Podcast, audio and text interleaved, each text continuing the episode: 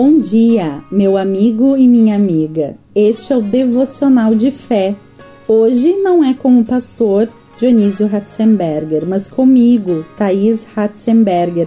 Vamos ter um momento especial nesta quinta-feira, a quinta das experiências com Deus. Esse é um devocional especial para as mulheres. E antes de tudo, faço um convite para você, mulher. Nesta quinta-feira, às 20 horas, vamos ter o nosso encontro especial na Encontros de Fé do Centro de Novo Hamburgo e convido você para estar junto comigo participando de uma palavra especial para o seu coração e também testemunhos lindos, ricos em experiências com Deus. E hoje, abrindo esse momento, sempre na segunda quinta-feira de cada mês, quando vamos ter esse encontro, eu trago para vocês que estão ouvindo uma reflexão sobre o que está lá em Romanos 12, a partir do versículo 2. Diz assim: Não vivam como vivem as pessoas deste mundo mas deixem que Deus os transforme por meio de uma completa mudança de mente. Assim vocês conhecerão a vontade de Deus, isto é, aquilo que é bom, perfeito e agradável a Ele.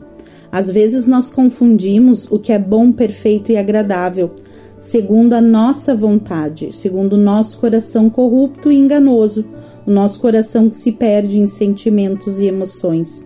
Mas aqui o apóstolo Paulo nos deixa claro que quando nós temos a mente de Cristo, nós vamos experimentar o que é bom segundo a mente de Cristo.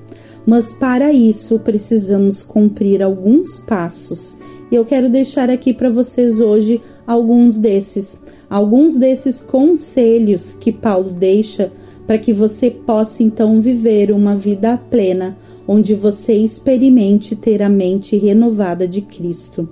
Mas antes disso, no capítulo 11, a partir do versículo 34, diz assim: Como dizem as Escrituras Sagradas, quem pode conhecer a mente do Senhor? Quem é capaz de lhe dar conselhos? Quem já deu alguma coisa a Deus para receber dele algum pagamento? Nisso, queridos, eu trago aqui para vocês essa reflexão pois nós percebemos que muitas vezes na vida nós fazemos questionamento querendo entender a vontade de Deus. Só que a vontade de Deus é boa, perfeita e agradável. E nós devemos confiar nessa soberania. Nós devemos confiar que o sim dele virá como providência, mas que o não dele também é um aprendizado, que o plano de Deus não é frustrado e que o sim ou não está no controle dele, que é todo poderoso e todo soberano. E muitas vezes questionamos a Deus querendo respostas naturais de algo que é sobrenatural. Mas o apóstolo Paulo diz que existem algumas coisas que faz com que o nosso coração seja livre e assim desfrutemos dessa plenitude do bom, perfeito e agradável. Uma delas está lá no versículo uh, 3, lá no finalzinho do capítulo do capítulo 12, versículo 3, que diz assim: pelo contrário, pensem com humildade a respeito de vocês mesmos e cada um julgue a si mesmo conforme a fé que Deus lhe deu. Aqui diz assim nesse versículo 3, queridos: às vezes nosso orgulho não nos permite ver o que Deus quer fazer em nossa vida. O nosso orgulho faz com que julguemos acima de todos ou acima de tudo aquilo que convém a nós. Não convém que pensemos além do que deveríamos de nós mesmos. E a humildade é o primeiro critério de alcançar a mente renovada de Cristo, para que possamos pensar o que realmente Deus pensa de nós e não provar a ninguém aquilo o que nós achamos que devemos ser ou fazer para os outros. Para que então a gente possa experimentar essa boa, perfeita e agradável vontade. O segundo conselho está lá no versículo 9, tudo isso dentro do capítulo 12. Que o amor de vocês não seja fingido. Odeiem o mal e sigam o que é bom. Amem uns aos outros com amor de irmãos em Cristo e se esforcem para tratar uns aos outros com respeito. Trabalhem com entusiasmo e não sejam preguiçosos. Sirvam o Senhor com o coração cheio de fervor. Que a esperança que vocês têm os mantenha alegres. Aguentem com paciência os sofrimentos e orem sempre. De uma forma muito resumida, aqui o apóstolo Paulo deixa um conselho tão importante para nós que quando nós somos humildes de entender o que Deus tem para nós, o nosso propósito, nós conseguimos ter uma mansidão para não julgar os outros conforme os nossos olhos naturais. E tudo isto gira em torno do outro, não julgar o outro, fala sobre relacionamento. Não pensar além do que convém de mim, fala sobre relacionamento, porque quando eu penso além do que convém de mim, é porque eu estou querendo provar a outros coisas que estão em mim. E tudo isto gira, queridas, principalmente as mulheres, ao redor de aprovação e aceitação porque na nossa vida social, dentro e fora da igreja, nós sempre buscamos algum tipo de aprovação do nosso trabalho, reconhecimento, muitas coisas giram ao redor disso.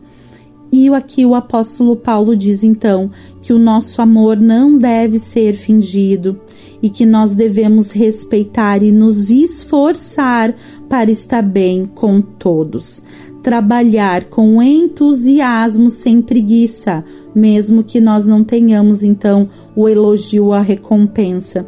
Entregar para o Senhor o que vem do Senhor, que é essa honra e essa glória, que é para Ele, que vem dele. Que nós possamos servir com o coração cheio de fervor, Nesta quinta-feira, independente da chuva que faz aqui em Novo Hamburgo, nós vamos servir com o coração cheio de fervor aquelas que vão estar com o coração cheio de fervor. E o Senhor não rejeita nenhuma oração. Por isso eu creio que será um dia aquecido pelo Espírito Santo, uma noite aquecida em nome de Jesus nesta quinta-feira. Também diz aqui no final que a esperança que vocês têm, aquela que vem por meio da fé, da busca na palavra, faça com que vocês aguentem, ou sejam, suportem com paciência os sofrimentos que vêm, queridos. Porque a palavra é clara que no mundo passaríamos por aflições, mas que nós temos a oração como a nossa chave que abre esse portal para que possamos ter esse contato direto com o coração de Deus. Que, mesmo como aqui no final do capítulo 11 diz que nós não podemos entender a mente do Senhor, dos planos bons ou até mesmo dos nãos que acontecem que nós não gostamos, às vezes até como filhos mimados de Deus ele está no controle de tudo e nós devemos orar e confiar que no final de tudo há um propósito e um plano perfeito para tudo o que está acontecendo, porque tudo está debaixo do governo do Todo-Poderoso e Soberano nosso Pai, nosso Deus, nosso Abba, aquele que enviou seu Filho amado, que morreu morte de cruz para que pudéssemos ter vida e vida em abundância. No 15 diz assim: Alegrem-se com que se alegrem e choram com os que choram. Porque é muito fácil chorar com os que choram, mas às vezes a nosso orgulho, como foi dito lá no primeiro versículo, nos impede muitas vezes de nos alegrar com quem se alegra. Se alegre pelos feitos na vida dos seus irmãos, se alegrem pelos, pelas posses, se alegrem pelos cursos, se alegrem pelas oportunidades porque um coração alegre com a alegria do outro é o que mostra a humildade e o tratamento, e ali começa então a provar que a sua mente está renovada, sem espírito de inveja, de competição ou de ciúmes. uh, de que nenhum de vocês, ali no 16 diz, fique pensando que é sábio, porque a nossa sabedoria, queridos, não é a sabedoria de Deus. Somos enganados por experiências e vivências erradas e às vezes tiramos conclusões precipitadas e enganosas. Não paguem a ninguém o mal com o mal. Cuidado com a justiça própria. Cuidado em provar aos outros que você está certo e que os outros estão errado, porque muitas vezes a nossa lente está embaçada e nós não estamos olhando e julgando com os olhos de Deus. Todos serão julgados. Então fiquem tardios em se irar. Estejam orando e entregando para Deus, que Ele fará o certo no tempo certo. Tenham todos o mesmo cuidado para não ser orgulhosos. Novamente fala sobre humildade. Não aceitem os serviços. Um, mas aceitem os serviços humildes, mostre que o seu coração está quebrantado. E a sabedoria, novamente, né? Como eu falei para vocês. Não paguem a ninguém o mal com o mal, no que depender de vocês, versículo 18. Façam todo o possível para viver em paz com todas as pessoas. Meus queridos irmãos, nunca se vinguem de ninguém. Pelo contrário, deixem que seja Deus quem dê o castigo. Pois as Escrituras Sagradas dizem: Eu me vingarei, eu acertarei contas com eles, diz o Senhor. Aqui tem algo muito interessante e especial do que eu falei para vocês, queridos, porque nossa justiça própria faz com que queremos sempre tirar uh, satisfação. Você já deve ter visto pessoas que diz: "Não, vamos lá, vamos conversar, vamos colocar em pratos limpos". Esses pratos limpos são sujos porque são sujos uh, por hum, mágoa, por ressentimento, por rancor. E quem está decidido a não ouvir não vai compreender. Entreguem para Deus, busquem o momento certo de uma conversa, mas tem coisas que é Deus quem faz. Então você percebe quando nós acompanhamos esses conselhos de, do apóstolo Paulo, de sermos humildes, não pensar além do que convém de nós mesmos, de fazer o melhor para o reino, para Deus, evangelizar dentro da nossa casa, ensinar os nossos filhos, orar, não nos deixar levar pela acomodação e pela preguiça espiritual, quando nós nos dedicamos a estar bem com todos, a engolir muitas vezes o nosso orgulho para que não vivamos uma justiça própria, que não nos vingamos de ninguém. Ali o Senhor começa a dar a mente dele, que é uma mente humilde e mansa. Então nossos olhos abrirão e começaremos a experimentar qual é a boa, perfeita e agradável vontade de Deus.